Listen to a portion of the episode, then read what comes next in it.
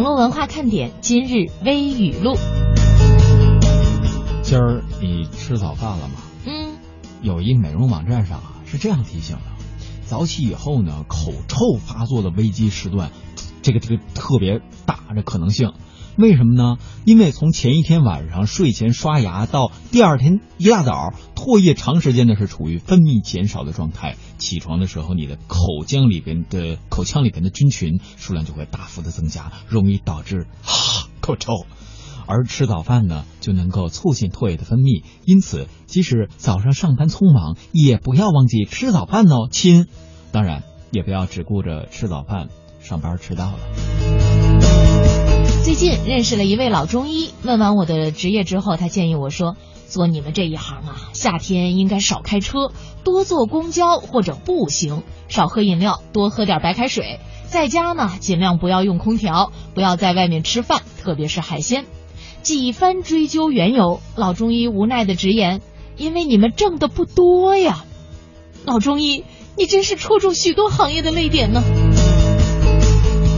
刻薄和嘴欠啊，不是刻薄嘴欠啊，和幽默呢是两回事儿；口无遮拦和坦率呢也是两回事儿；没有教养和随性也是两回事儿；轻重不分和耿直那更是两回事儿。说话的技巧是我们需要终生学习的大课题呀。瑞士卢塞恩心理学学院发现，志愿者在实验当中被重打屁股之后，记忆力突然大增，考试成绩突飞猛进。这是因为人被打屁股的时候，其肾上腺素分泌会大幅上升，用以减低痛楚分泌的内啡。而内啡一旦跟肾上腺素混合，将会有效的打通一个人从前没有充分利用到的神经途径，进而提升 IQ。所以，中国古时的刑罚都喜欢打屁股，是这个原因吗？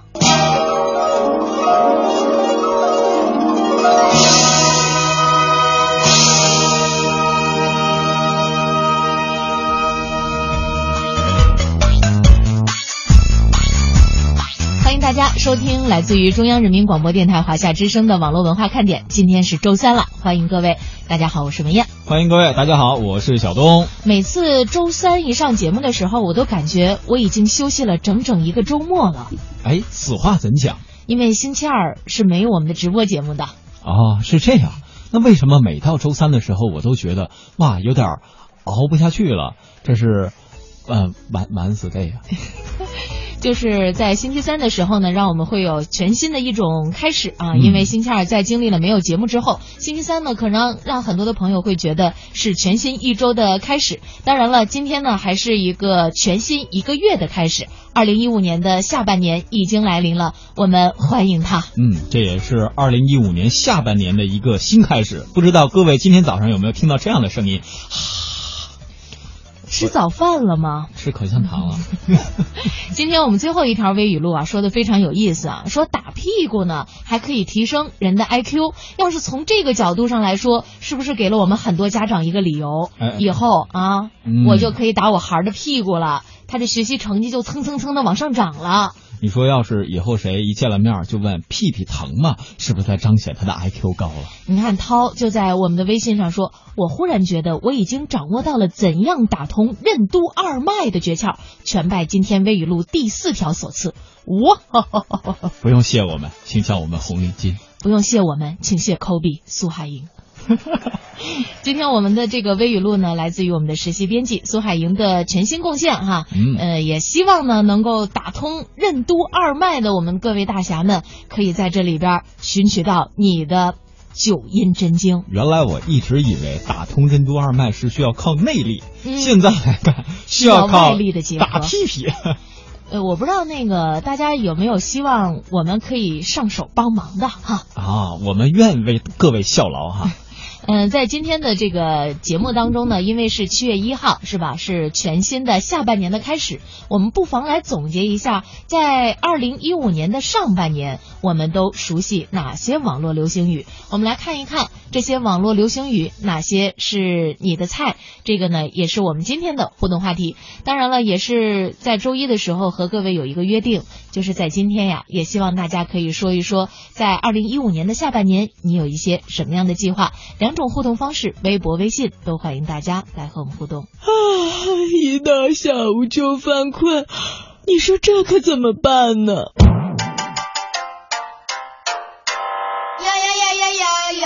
呀呀呀呀呀！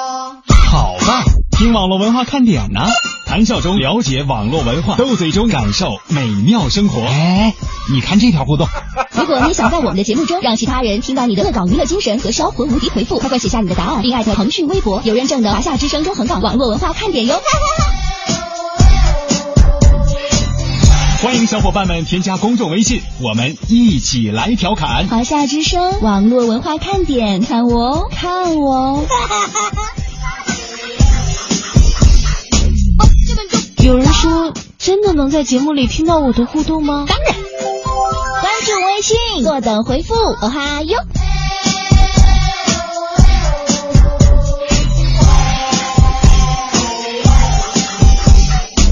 嘿，我们变了。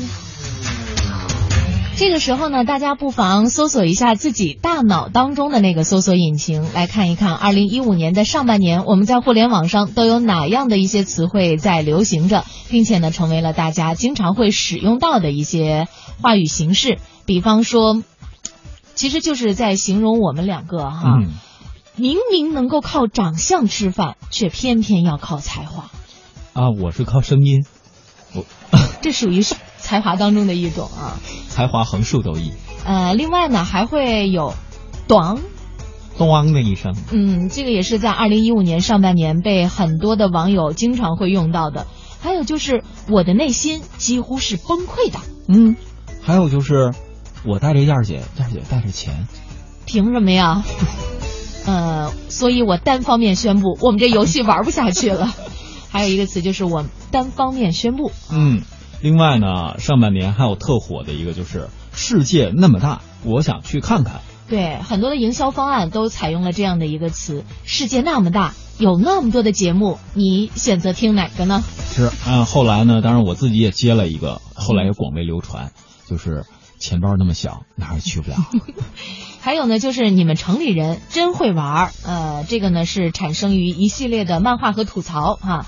呃，还有呢，就是今年在上半年的时候，两位娱乐圈当中的明星，他们呢是在爱情方面收获到了一个是吧？嗯，俩字儿总结啊，我们有奖竞猜啊我们你已经说答案了，啊啊是吧？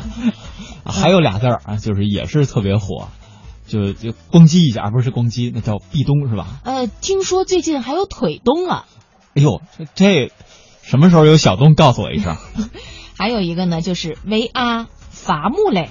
啊？这也是一个，就跟之前的 VR Family，呃，是是有点渊源，但是这个呢，伐木类，这是两种状态，两种生活态度。二零一五年上半年的十个网络流行语，哪一个是你的菜呢？也欢迎大家来和我们聊聊看。另外呢，二零一五年的七月一日，也希望大家呢可以给我们晒一晒，在下半年你有一些什么样的计划，我们会监督各位的。到年底的时候，看看各位是不是能够实现出你的计划哈。呃，宁静致远说自己的菜是世界那么大，我想去看看。你看他的昵称就可以看得出来呀、啊，致远呐、致远啊，嗯。嗯，一般有这样理想的人，祝你早日实现。可人安娜说：“哎呀，可以天天听到燕儿姐和小东的声音，太开心了。深圳的天儿真热呀，快烤熟了。所以这个时候呢，特别想送给我们珠三角，呃，估计香港和澳门也不凉快哈。嗯，你们这个时候真的可以自己代言了。哎，还真是啊。当然呢，这个小肥肉说了，说世界那么大，我想去看看。我带着你，你带着钱，还要带点晕车药，多带点儿。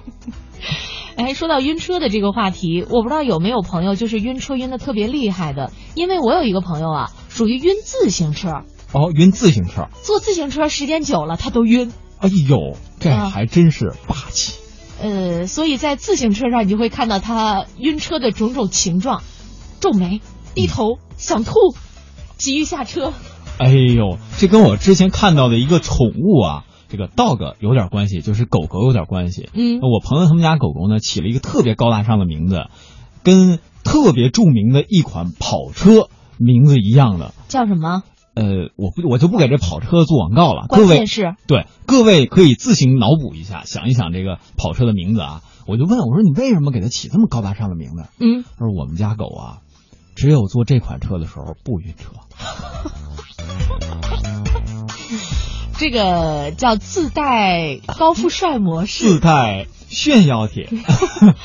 黄祖孙说：“两位好，呃，你下半年的计划，呃应该是我下半年的计划，不是这个你，就是他在这个留言当中写的是你，但是实际上呢，表达的应该是黄祖孙自己下半年的计划是赚够钱去学设计，但是又怕学了找不到工作，所以呢很郁闷。”不知道那些培训的、那些说分配工作的是真的还是假的，两位给支个招呗。实际上呢，我觉得艺多不压身。你如果要是想去学这个设计方面的这样的一些课程啊，是应该去学的。但是呢，所谓一些学校说的那个啊毕业包分配，嗯，就别太当真了，因为他可能是会包分配，嗯但是包的那个分配，也许你不满意呀、那个时候反倒不如自己去找工作。总听我们网络文化看点，你应该与时俱进一点，尤其总发现有个仙游男在这儿的时候，你更要小心。包分配分你到什么样的地儿，分了你去是不去，是吧？那个我我家门口跟我们台门口最近好像都在招一些经常以目力来做主要工作的职业，不知道眼神儿，对啊，就是嗯看着大门，静静的看着大门。然后呢，拼的是什么？主要就是看着大门呢。当然，它的另外一个发音叫看大门。保安啊，那个美美小影也来打招呼了。那个还有老鼠扛刀啊，满街找猫，说要是群里还有不记得我的，那么我就打他屁股。看来打屁股这事儿啊，让很多的朋友非常的有话说。陈子健也说，小时候被打了不少的屁股，呃，不知道是不是由于这个原因，所以呢自己的 IQ 也有提升。但是上半年呀，我在乡下，我只会说你们城里人真会玩。昨天听了一个呃录音的公开课，说想到中学的那个班长了，真的是很久不见。嗯，这一段话说了那么多的内容，我也是醉了。我的内心其实是崩溃的。生活是个动词说，明明可以靠脸蛋儿吃饭，可我还要靠脸皮吃饭呢。他说的就是我呀。在我们今天的节目当中呢，也欢迎大家来说一说，在中国互联网上，二零一五年上半年啊，比较流行的十句话当中，哪一盘是你的菜，让你有了很深的一个感受。同时呢，也可以展望一下二零一五年下半年你的一些计划。那么在今天呢，不仅仅是一个全新一个月的开始，同时呢，还是我们党的生日。是另外一个呢，就是在今天有一个非常特殊的方面是什么？在今天，全世界多出了一秒钟。赚了我们，这一秒钟可以干什么？说一下我赚了。来得及吗？由于地球的自转减速，那科学家呢在格林威治时间六月三十日二十三点五十九分五十九秒，将全世界的时钟多添加了一秒钟。那根据时区，我国在七月一日这一天出现了七点五十九分六十秒这样特殊的时间。嗯，那么问题来了，嗯，关我们啥事儿啊？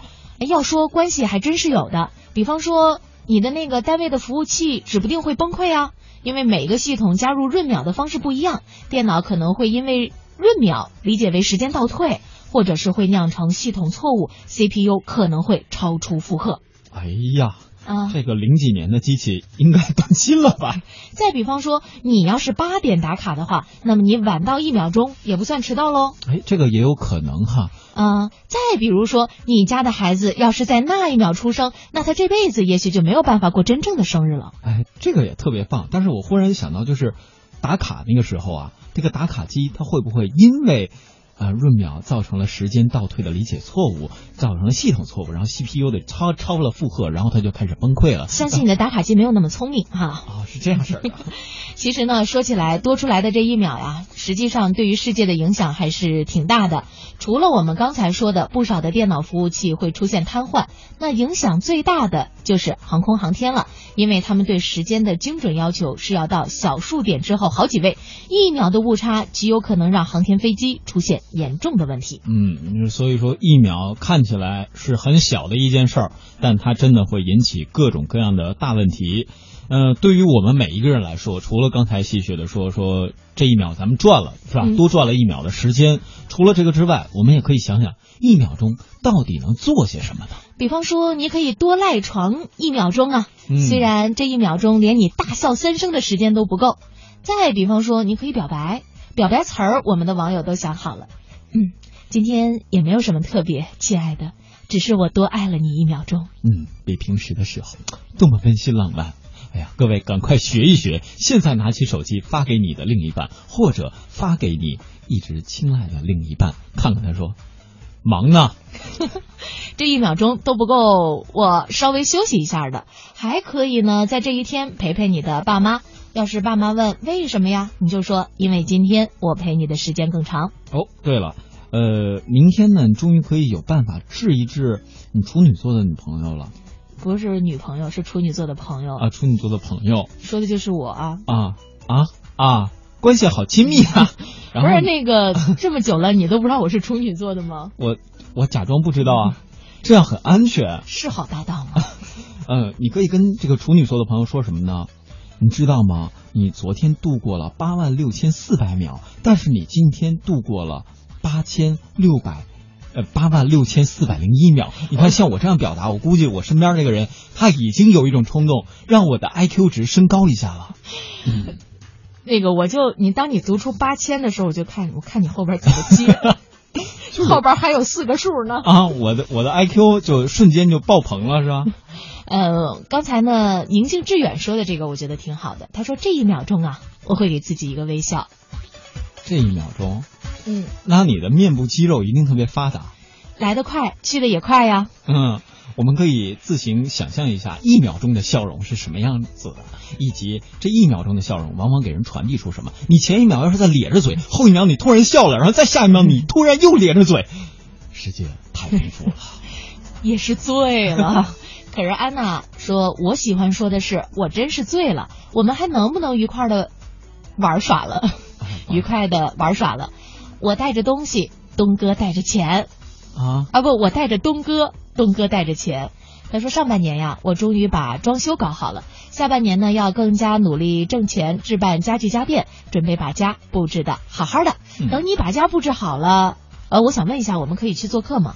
啊啊啊！对，这个是一个很很重要的事儿，我们也不会久坐，是吧？嗯呃，别人可能说我们坐一个小时就走，还有人说我们坐三十分钟就走，我们都是以秒计的。坐一秒钟就走，我带着东哥，东哥带着送你的东西。要不要这样？欢迎一下这个网名有意思，嗯，另外呢，忘记问了一下如何进行互动。大家如果关注网络文化看点的公众微信的话呢，就可以在关注成功之后，发现左边有一个像小键盘一样的东东，当你触摸那个之后，就会发现下面有一个对话框，就可以和我们进行互动了。嗯，毛小雪说：“半年就这样过过去了，这个心情啊，说不出来。生活是自己的，过得好不好，只有自己知道。别人以为的光鲜亮丽，其实不过是打掉牙往肚子里吞罢了。看来这有故事啊。哎，这个故事还真的是挺多的哈。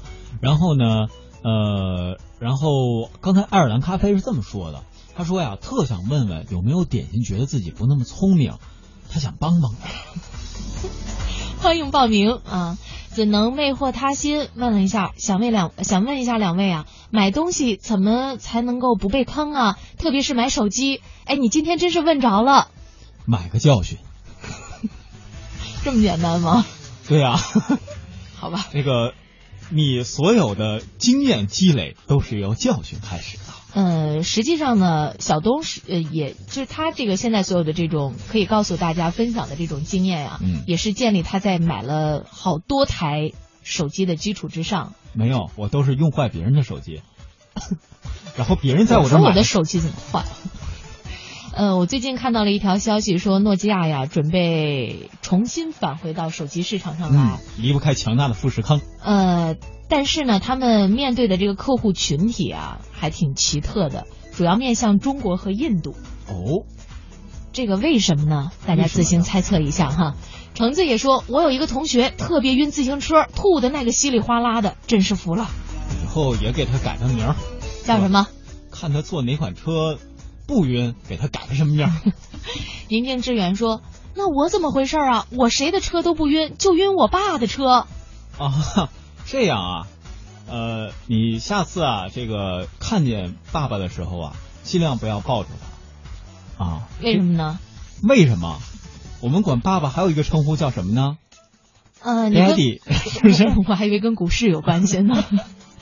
呃，也欢迎大家呢能够继续和我们进行互动。今天呢，我们的互动话题是二零一五年上半年的网络流行语，哪个是你的菜？同时呢，你也可以说一说，在二零一五年的下半年，你有一些什么样的计划？那么接下来呢，说的这件事儿可是和各位有着极大的关系。Cookie 技术，相信很多的朋友可能是烤曲奇的那个技术吗？呃，那是主要掌握面怎么和的，加多少糖，加多少黄油，奶油加不加，以及里面添不添加香料。你究竟做起来是需要烤五分钟，还是烤三千秒，还是三百秒呢？那么问题来了，小东哥，你准备什么时候把你理论上这么精彩的烤曲奇送给我们的点心朋友啊？大家知道我是理论派。这个呢，说的是在网络当中啊，用于服务器和浏览器之间的信息交互。那在全球范围内呢，都是被网络服务商普遍采用。如果我们这么说，大家会觉得比较理论化，就像刚才小东说那个，什么放香草啊，烤多少分钟啊，啊，放多少奶油那个。我们跟大家说这么一个事儿，你可能就知道了。比方说，你最近搜索了一下网络文化看点，搜索了一下我们这个节目，然后呢？在浏览网页的时候，可能就会跳出小东的嗯微信、博、文燕的照片、第三个蒙蒂的爱好啊啊啊就是以及所有跟我们节目相关的产品。啊，这个是完全啊有可能存在的。包括各位现在如果在用搜索引擎的时候，就会发现很多搜索引擎你往往没有点回车，甚至你这个字刚刚输入完成之后，就会在下面的下拉菜单里边，首先出入出出现的不是你要找的东西，而是各种各样的产品。嗯比如说今天我搜了一下网络文化看点，因为我想提前看一下互动话题嘛，结果呢就说呃第一条显示的还是 JD，第二个是 TB。对吧？各位都知道我要说什么。如果你是网购达人的话，所以呢，很多的人啊就会有这样的一种疑惑，说这个算不算是侵犯用户的隐私权呢？南京市中级法院近日审结了中国国内啊第一个关于 cookie 技术应用和隐私保护的案例，认为利用 cookie 技术为用户提供个性化的推荐服务的行为，并不构成对用户隐私权的侵犯。嗯，那么值得注意的是啊，这件案子一审呢是被判侵权，二审呢认定是不侵权。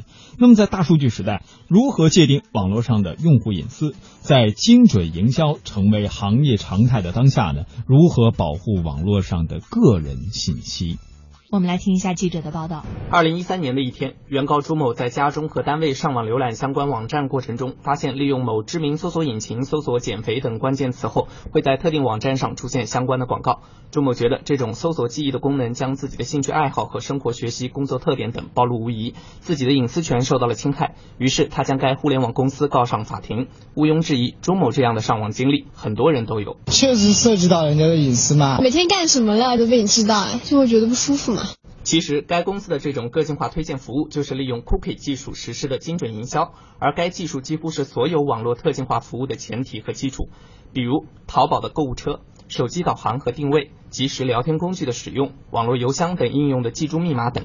法院之所以认为这样的个性化推荐服务行为不构成对隐私权的侵犯，最主要的一个原因是通过该技术搜集的数据信息具有匿名化特征，不符合个人信息可识别性要求。南京大学法学院教授邱路峰认为，虽然他对于这一原因的使用持保留意见，但总的来说可以接受。个人信息往往它会指向某一个具体的公民或者法人，成为他的一个身份辨认的一个工具。cookie 的信息里面，他可以看到我的 IP 地址，他可以记录下来这个 IP 地址从哪里来的，这个呃用户他用了什么样的 ID 上我这个网。但是呢，中新网它只能知道这些。当然，cookie 抓取到的信息即使不能直接成为身份辨认的工具，它也还是获得了用户的一部分信息。在江苏知识律师事务所律师、法学博士沈浩看来，该互联网公司的非议并不在于抓取信息本身。如果你经常去一家，他知道你的喜好，这个隐私呢，实际上是还属于合理的限度内。现在的这个案件的非议呢，就是他把你在公开搜索当中的情况放到了其他公司的商业运作当中。沈浩认为，互联网公司需要承担起社会责任，在获取个人网上信息和商业运作的中间找到平衡。至于如何保护网络上的个人信息，邱路峰认为，个性化服务和精准广告已经是互联网商业模式的常态，cookie 的使用不可避免。如果不希望自己的网络行为信息被采集或者采用，除了上网者本身需要多留个心眼，清除相关上网痕迹外，政府更应该监督所有网站行使告知义务，要求所有的网站在显著的位置上向客户公布，我这个网站有没有使用 cookie 技术，而且我这个网站会不会对 cookie 技术进行商业使用。同时呢，设置一个选项，让所有的用户来点击我同意或者不同意。如果用户点同意了，那你就可以这样子用；但是如果用客户点不同意，你就不能用。嗯，我觉得实际上邱教授说的这个观点还是非常好的哈，嗯就是还是要问一下用户的这个意见是不是可以有选择。你比方说，是吧？很多女孩子最近呢夏天了，我搜一减肥，嗯，然后那个各种跳出来的网页都是跟这个有关系的。然后小东不小心用了一下我电脑，一看，哦，燕儿姐最近在减肥，啊，我就觉得很没有面子啊，是不是？这只是冰山一角。如果说搜索一些更私人的，这个比如说，嗯，你准备去搜个什么婚礼策划，嗯是吧？比如说搜个什么求婚策划，一旦要被你女朋友看见，或者女朋友要求婚被男朋友看见，哎呦，这个不就全盘皆输了吗？所以啊，实际上在互联网的时代当中啊，这些大数据呢，的确是给很多互联网公司有效的推荐自己的产品带来了很大的一个便利哈。嗯但是有的时候呢，可能对于用户呀、也造成很大的一个困扰。现在我高兴的是，就是在网上那些个飘着的广告，你擦掉它的时候，呃，是真可以擦掉了。嗯，因为原来呀、你点那个叉叉的时候，它是把这个页面又给你打开了。弹出来一个新的页面，需要你叉叉。呃，也欢迎大家呢继续和我们进行交流。接下来呢，为大家送上一首歌，这个歌手的名字啊叫赵照，是今天呢我们网络文化看点的原来的主持人涛哥推荐的一首歌哈。哦，大家看一看涛哥都喜欢什么样的歌。呃，也许对于我们很多朋友呢，也会喜欢这种安静的味道。这个歌叫《雨中》。的窗，看着街上空空荡荡，没有人在流浪，也没有人会那么疯狂。那滴答滴答的声音在击打着我想你的心情，于是我的思想就推门而出。哗啦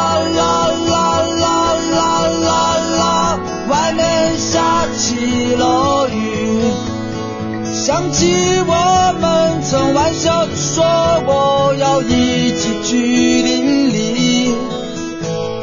哗啦啦啦啦啦啦啦，雨中想起了你。雨滴就像那思念的刀锋，在触摸着我的身体。我多想多想在这雨中抱着你，好让那雨水牢牢地把我们粘在一起。我多想。欢迎大家继续收听来自于中央人民广播电台华夏之声的网络文化看点。今天呢是由手机哥 and 咖啡哥小东和文燕在节目当中陪伴大家度过这一个小时的时间。天天睡懒觉说。主持人说的网络文化看点，今日微语录这个开场白啊，就是我的菜，百听不厌。记得还没有兴起 MP 3那会儿，除了磁带，最喜欢的还是抱着收音机。依稀记得那些个深夜，电台主播用磁性的声音讲述那些年幼时候莫名听来很深刻的道理，放一些嗯磁带里边没有的歌。转眼之间，网络文化看点已经陪我度过了五。个多的春夏秋冬，非常感谢，感谢电波另一端的主持人点心们，我启程了，嗯再会。也想问一下咖啡哥怎么想？哎呀，这个问题啊，我觉得他刚才说的挺好。手机哥，你呢？啊、这位朋友，我觉得有必要把这段文字啊发一微博。小东，你呢？专心听节目。这就是常说的人格分裂吗。呃，其实有很多朋友都会问我们节目，说最近心情不太好，对于自己未来的前途比较担忧，问我们应该怎么办，包括也问燕儿姐、问蒙蒂，而我的想法不一样。你好好思考一下，是吧？你可以好好冷静下来思考一下，别想静静，想想自己是什么星座的。谚语也说，我喜欢的那句词儿呢，就是钱包那么小，哪儿也去不了。跟小东啊，在这方面可以产生共鸣了哈。嗯。呃，另外呢，嗯，还有很多的朋友，因为今天互动的朋友的确比较多哈，我们从头往上看的时候啊，就会觉得看的还挺费劲的。嗯。小飘说：“你们都忽略我了吗？”因为的确是刷屏刷的比较快。唐晨小哥给我们发来了一张，应该是自己在开着挖掘机的照片啊。嗯。蓝翔毕业的，技术强不强？说你们好呀，还好每天三点有你们的陪伴，工作好无聊，一个字儿特别的热。所以这个时候呢，很多的朋友说需要降温，那请小东来给我们讲个冷笑话吧。啊，一般这么说啊，讲冷笑话的时候，就是我忽然想到最近我的生活，嗯，就到了夏天，呃，大家一般都喜欢吃水果嘛，嗯，呃，像什么桃子啊。西瓜呀，西红柿啊，梨呀，李子啊什么的。那天我就跟我北大医学院的一个朋友聊到这个事儿，他说：“对呀，这些水果应该常吃。”我说：“为什么呀？便宜。”就跟老中医说的那个话是异曲同工之妙，是吗？哎，你说这个呀，让我想到了前两天呢，我是听见几个男士，我们办公室的他们在聊天儿。其中有一位男士哈，就这么说：“你说我老婆有那么多的衣服，一大柜子，可是我呢，我就在那柜子里边占了一格。”然后另外一个男同事说：“行了，你这已经不错了，我的衣服那都放在旅行箱里啊。”然后最后那个同事说：“你们都幸福着吧，我所有的衣服都穿在身上了。”这样也证明了他妻子对他的一种爱。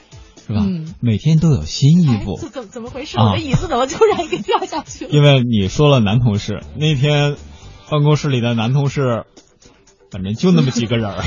谁谁给我把椅子突然调低了？哎，真的，刚才突然有一一一一点失失重的感觉，这椅子突然给掉下去了。哎，我看到了，就是看到了这一刻呢，我忽然想到了小飘刚才的留言，就是别问我是谁，我想静静。哎，那个，你说当我继续往下坠落的时候，小东会不会有这种感觉？哎，说着说话，燕燕燕燕姐呢？呃，也有另外一种可能性呀，怎么下去了？嗯，可是安娜说这个天气越来越热哈，推荐几个解暑良方。第一，想想男人，心凉了半截儿；第二，想想自己的生活，心拔凉拔凉的；第三，想想自己的年龄，后背嗖嗖直窜冷风。我试了一下。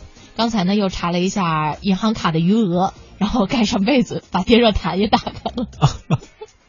呃，这个这个挺好的，这种解暑方式呢，我之前已经尝试了好久，觉得百试不爽。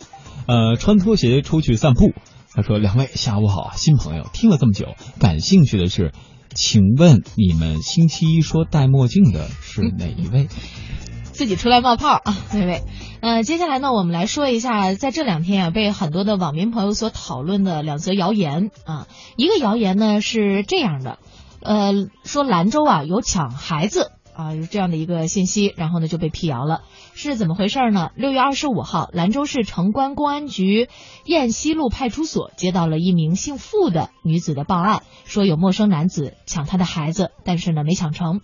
随后啊，这个手机微信朋友圈当中一条关于兰州有人抢小孩的信息就传播开来。事件发生之后，城关警方经过将近二十小时的连续调查，发现这个消息是不不正确的，是不对的。兰州警方表示，将对微信和 QQ 群发布者付某及微博名字为“永修老于”的发帖人进行这个治安处罚。同时呢，也希望广大的网友不要传播谣言，更不要制造谣言。是的，各位还记不记得曾经，呃，有法律法规说过，转发五百次以上，这个发微博的人就要被认定是散播谣言了。尤其是前段时间，我也关注到了一条微博的微信的信息，上面是这样写的。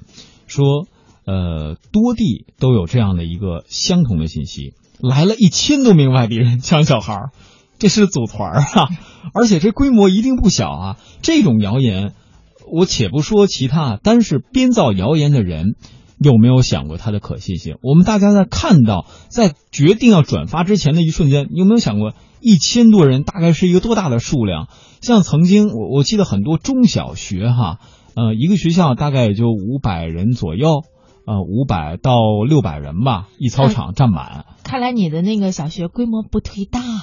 特别大的，也就是一千人占了一操场是吧？乌乌泱泱，乌乌泱泱都是人，来了一千多，这个准备抢小孩的，这个确实挺可怕的。嗯，这个呢，后来也是经过北京市公安局房山分局呃进行了证实，也是一条虚假消息，然后也提醒广大市民不相信不转发。那北京市房山警方再次提醒广大居民，这个消息呢是假消息，呃，所以呢我们在这里啊也提醒一下大家，因为在全国很多个城市都有流传，所以呢也请我们各位网友们不相信不转发。另外呢，在今天呀还有这样的一个事儿，就是西湖。博物馆说自己的官微被盗了，然后呢，我们也看到了一个相关的这样的一条微博，内容说的是自己的博物馆失窃了，有十四件新石器时代红山文化玉器。那如果你要是主动归还的话，就不追究你的刑事责任了。这个文中提到的失窃文物和不追责也引起了广泛的关注。正当网友们热议的时候呢，西湖博物馆官微发声明说，官微被盗号，该馆呢并不存在文物被盗窃的事件，目前呢已经向公安机关报案了。对我们也是划分两头，各表一枝。我们先来给大家介绍一下杭州西湖博物馆，这是中国第一座湖泊类的专题博物馆，主要展示的呢是西湖申遗的史料和实物。西湖博物馆的官微主主要介绍的是博物馆的相关情况和活动信息，而且呢，根据相关负责人介绍说呀，西湖博物馆并没有新石器时代的文物，更别说红山玉器了。所以，呃，这两呃，应该说这一些吧，谣言信息告诉我们，呃，有一个道理。每到每一年的大概同一个时间，相似的谣言又一次要被转发。就例如说，刚刚我们说小朋友的，关于小朋友安全，真的是我们大家都会非常关心的。但是为什么每到每一年的这个同一个时段，在微信还有微博上都会出现大量的这样的信息？呃，说哎呀，真的来这个有孩子的危险啊，大家要注意。又后来呢，又都会发现，这只是相关的人士觉得好玩，或者觉得应该要引起一些关注所转发的这样的内容，给我们大家平静的生活造成了一点点的波澜。嗯，刚才小东说的这个呀，我也非常的赞同。就是说，为什么在集中的一段时间当中，我们会看到这么多的一些关于这个拐骗小孩的这个谣言？嗯，因为现在啊。大家非常关注这个事儿，嗯，呃，也有一些相应的栏目，比方说像央视的倪萍主持的《我要找到你》哈，就是这样的节目呢，就在关注我们这些失散的亲人们，所以呢，这是一个大家关注的热点，就有很多人呢，也在这个关注的热点当中来博了一些眼球，嗯，所以就会有这样的一些谣言出现，实际上是利用了大家的一种热切的心情，嗯，现在可能呃，大家对这种拐骗小孩的事儿特别特别的痛哈，特别在乎啊，前。一阵呢，在这个微信朋友圈当中，有很多人支持让这个人贩子哈什么，呃，就处以比较高的刑罚，对这样的一些内容，很多的人呢，我看我的朋友圈里边全都在支持，全都在转发。后来呢，我们也看到相关的媒体也做了一些评论，就是说我们在呃严厉打击这样的案件的时候，是不是也要有法治精神？嗯。呃，我们是不是也应该在这个过程当中，针对案件来做出恰当的判断，而不是说让我们一时的情绪把这个量刑啊，把判案呀，给他搞得太情绪化了哈。而且啊，接着燕姐这话说，可能各位会觉得这个刑法或者刑罚跟我们的生活还有一点点远。我还曾经看到过，在微信里边有各种各样的朋友说，拍一张照片，发现像地铁里啊或者公共场合有一人带着这孩子，明显就不像他的。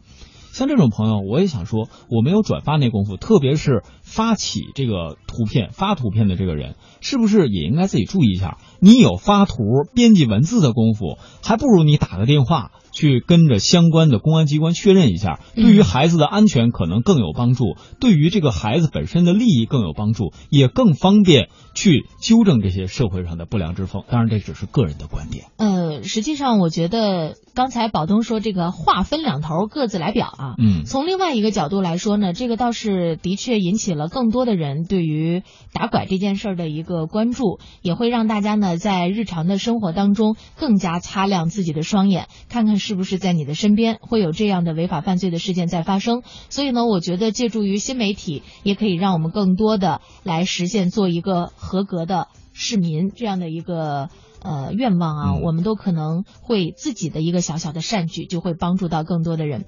现在呢是北京时间十五点四十三分，关于网络当中的这个谣言呀，我觉得是一个说也说不完的话题。今天呢，我们只是给大家举了最近在微博和微信上流传比较广的两个谣言，我们不能够说让大家一时之间都可以辨清楚所有的谣言，是吧？因为那也很难。但是我们会尽自己的努力，一条一条的跟大家说，这个不是真的。不要轻易去相信，也许会让大家的这个辨别能力在这个过程当中也不断的提高。嗯，我们也给大家送上一首歌，来自于张靓颖的《The Winner Take All》。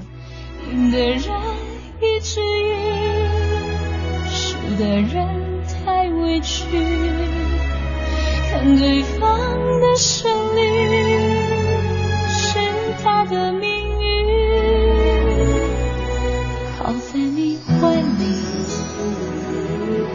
以为是我唯一找得到意义，给我天和地，家就在哪里？想想我够坚定，但我太傻气，落在陷阱里。当老天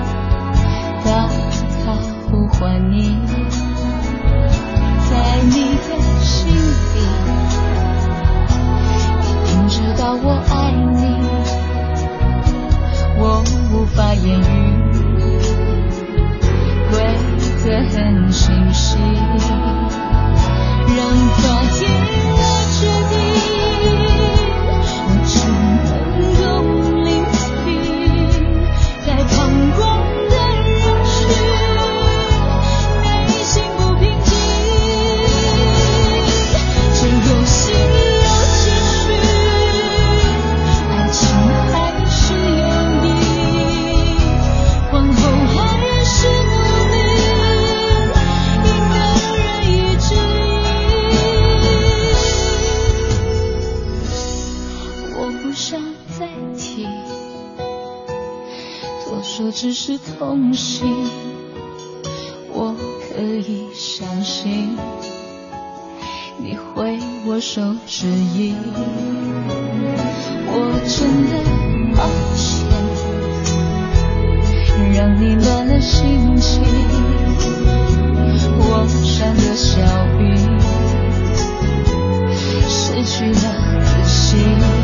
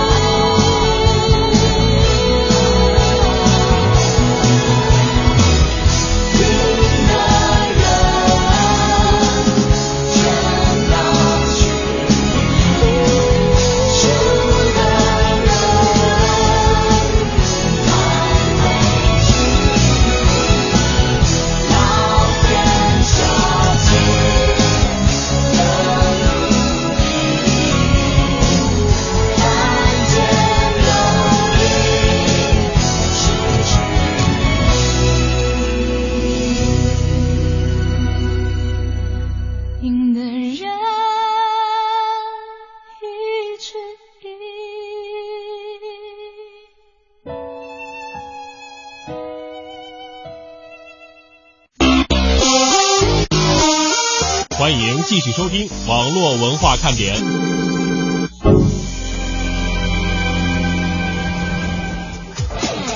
欢迎大家继续收听网络文化看点。在今天节目的后半时段呀，咱们来说说可能很多朋友都在用的海淘这件事儿。嗯，现在呢，无论是网店海淘还是微商代购，消费者从这样的渠道购买国外品牌的奢侈品，主要的诉求呢还是便宜而又方便。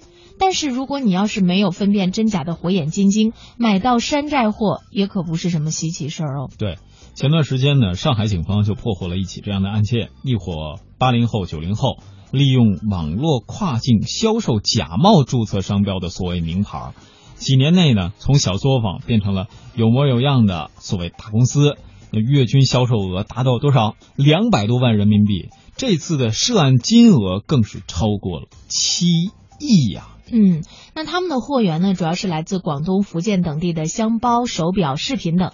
通过电子邮件、在线留言等方式获取境外客户订单之后呢，通过快递公司转运到北上广等地，再快递到境外。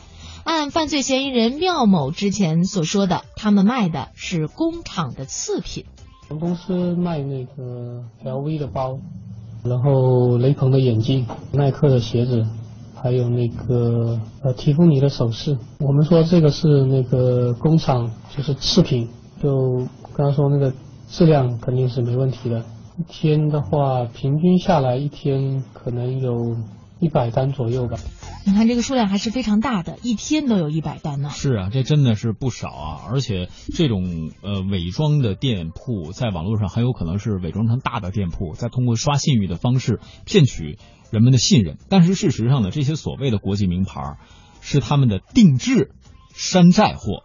呃，像这个主犯后来就表示，如果有客户质疑售假，就会退一点钱，这样避免投诉。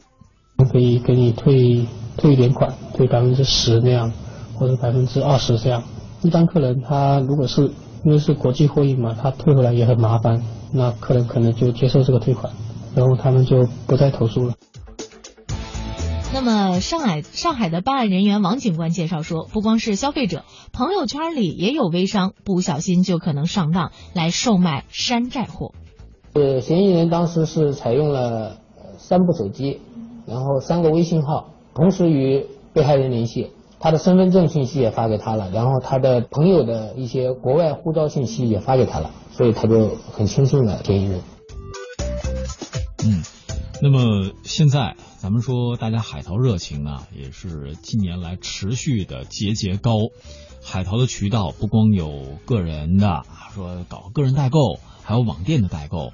那实力雄厚的各大电商呢，也纷纷发力，在合乎相关法规的情况下呢，也是出现了不少专门做跨境的一些电商平台。那么海淘，咱们如何能够辨别真假？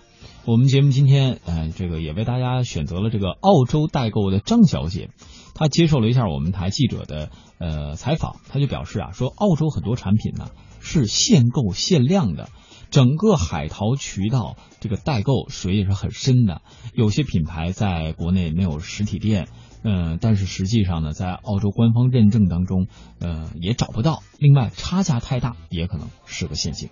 澳洲那边的东西它是有限量的，它不是说要多少我能给你多少，那是绝对不可能的。正常的话，澳洲它那边超市的话，买东西它是有限量的，今天卖完了我就没有了，肯定要比国内要便宜一些。但是真正的就是说正经澳洲那边过来的话，也不会便宜太多。像那个奶粉，我姐家那个妹妹买的那个哈。他就是他让我查，他觉得他这个牌子很大了已经，而且人家就说了都做实体店，等于相当于一个专卖店的。可是去一查，根本就没有这个牌子。后来仔细的查一下这个出厂呀什么的，一看就是那个相当于就是国内的那种嗯小作坊，然后做出来的。至于这个质量的话，他是不敢保证，就是说吃出问题也好，什么也好。那八零后的买手杨小姐说，真正靠谱的代购啊，首先经营的品牌呢相对比较专一，其次呢，她也强调代购商品和专柜的价格不会有太大幅度的折扣。海外购物的小票曾经被消费者认为是避免假货的最佳凭证，但杨小姐觉得，即使这样，也不能够确保你所购的商品百分之百是正品，因为现在呢都可以用机器。啊，给它制造出来。嗯，像专柜小票一类，都有一条龙的服务提供者。如果我是韩国代购，那可能我就是带韩国的几个品牌这样子的，我不可能做的很杂。那不可能又去卖日本货啊，或者美国货什么的。我觉得这这是一点。还有一个就是，我觉得大家在购买东西之前，可以就是现在网络很发达嘛，可以稍微上网去做一下功课。就比如说，这个牌子真的在韩国有吗？那么你可以去换算一下。那如果国内的这种代购，它的这个价格真的是比这个官网还要低的话，那你可能就要就要当心。我觉得刚才杨小姐这个提醒实际上还是非常重要的。对。呃，不要觉得，哎。一个那个什么奢侈品包，嗯，五百块钱我就买下来了。对，这个是很不现实。但现在海淘领域出现了一种什么样的事儿呢？就是以次充好。因为作为专门制假贩假，他们其实对于整个海淘，呃，作为他们的产品领域是分为 A 加。呃，也就是说，超 A、A、B 这样的货源，一般超 A 的货呢，有可能他们认为像这个包包的五金件、皮质和原版的都是会非常相似，就真的用他们的话讲，那叫一比一做出来。在外包装上，包括产品的礼盒，包括购物的小票，甚至连当地所谓的这种刷卡的小票，都可以一并的邮寄给你。这是变成了一种制假贩假的整个渠道，会让很多人以很高额的价钱，比如说你花了一万块，但只买到了可能。它的成本只有一千块的左右的东西，这也是目前海淘呃，应该说不法商贩他们所应用的主要的一个领域哈。嗯嗯，那么还有一一些所谓的这种海淘，呃，无论是商店也好，还是个人也好，会声称自己是从免税店的渠道进行的购买。像我们今天的采访当中呢，也为各位准备了一位雷女士的采访，她的货源主要就是从免税店进行。呃，代购的，她说海淘产品的渠道跟呃这个产品有很大的关系。有的商家宣称的所谓的接受专柜验货，那是不现实的，除非你花钱到专门机构去进行鉴定，这个费用也不低。一般人呢也不会真去验货。我们也来辨别真假的话，就必须得试它的那个包装，特别特别不一样，包括那个颜色呀，或者是序号。在正品店，它不会给你验货的。就像那个最简单的，就是 LV 包，你要是如如果把这个包拿去大陆的任何一家店面，你跟他说，你说哎，这个你给我验一下货或怎么的，他根本就不可能给你验货，这是一个。第二个，如果仿的特别特别的高级的话，他们验员可能也不一定能辨别出来，除非是你自己国内有，应该是在北京和上海都有，但是你要花大价钱，就比如说一个包，他会收你百分之二十到百分之三十的价钱，专门的这个机构，然后给你出具报告。要是这么说的话，我觉得很多朋友一是觉得会花钱，二是觉得好麻烦，就不要去验货了，是吧？嗯。一边呢是如火如荼的跨境电商，一边是不时踩到山寨货地雷的乱象。IT 领域资深律师赵占领表示，由于跨境交易申诉维权成本高，导致很多消费者放弃维权，这也是代购乱象一直没有解决的原因之一。咱这假货有些是。国内走私出去的，啊，也有一些是国外的的假货，其中呢有很多是个人代购，监管起来就非常困难。受害的这些消费者呢，他去举报也好，去投诉也好，那么往往会面临一些问题。个人代购呢，首先呢，消费者需要去举证证明他的真实的身份，而且呢，就需要证明这个商品呢是假货，或者是不符合相应的这个质量标准，就产品本身有问题。同时呢，可能是需要异地起诉，或者说即使能在本地立案去起诉，但是呢，最终的这个执行。可能也面临困难，所以基于这样的一些问题呢，那么很多消费者在受害之后，或者说权益受到侵害之后呢，他没有通过法律的途径，那么去维权，那么这样的话也导致代购行业，特别是个人代购这一块，它违法的成本或者说侵权的成本比较低，所以这些乱象呢，就短时间内没有办法去清除。我们把乱象给大家介绍了，所以呢，也希望以后大家在使用海淘，呃，来购买这样的一些产品的时候，还是要好好的了解一下，先上网查一查你要买的那款产品都包含一些什么样的特征，嗯，然后价格呢。别便宜的太离谱，便宜的太离谱了，那那个那个肯定就有问题了。现在还有一种海淘，它是会把价格做的很相似。呃，今天时间关系，也给大家就说一点吧，我们不要成为一些制假贩假的帮凶。比如在很多的保健品店、食品店，他们会说我高价收购某某包装，要求你不但有瓶身，还要有瓶盖。那这个他们收回去之后干什么？各位就要知道，有的时候你是通过这种。瓶子给人家送回去了，可能会有一些经济上的补偿，但是你也要想，其实有可能给别人，甚至给你自己带来新的危害。是的，今天的节目呢到这里要和大家说一声再会了。在今天节目的最后啊，我们也借用爱情三脚猫发的这段留言做一个结尾。二零一五上半年啊，二零一五咣的一声过去半年了，我单方面宣布世界那么大，我想去看看。查了一下银行卡的余额，表闹了，我想静静。